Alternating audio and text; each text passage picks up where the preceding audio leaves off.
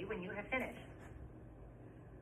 Cause we need a little Christmas right this very moment. Hi, it is Wednesday, February 7th.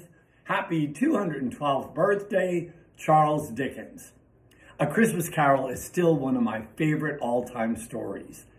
Scrooge's evolution from crabby, selfish person to generous, empathetic human being should be an inspiration to all of us. No matter how low we feel, no matter how badly our self esteem is going, there's always room for growth and improvement through our kindness and making a difference in others. One of my favorite quotes from A Christmas Carol is I will honor Christmas in my heart and try to keep it all the year. How can you find the Christmas in your heart and your actions today?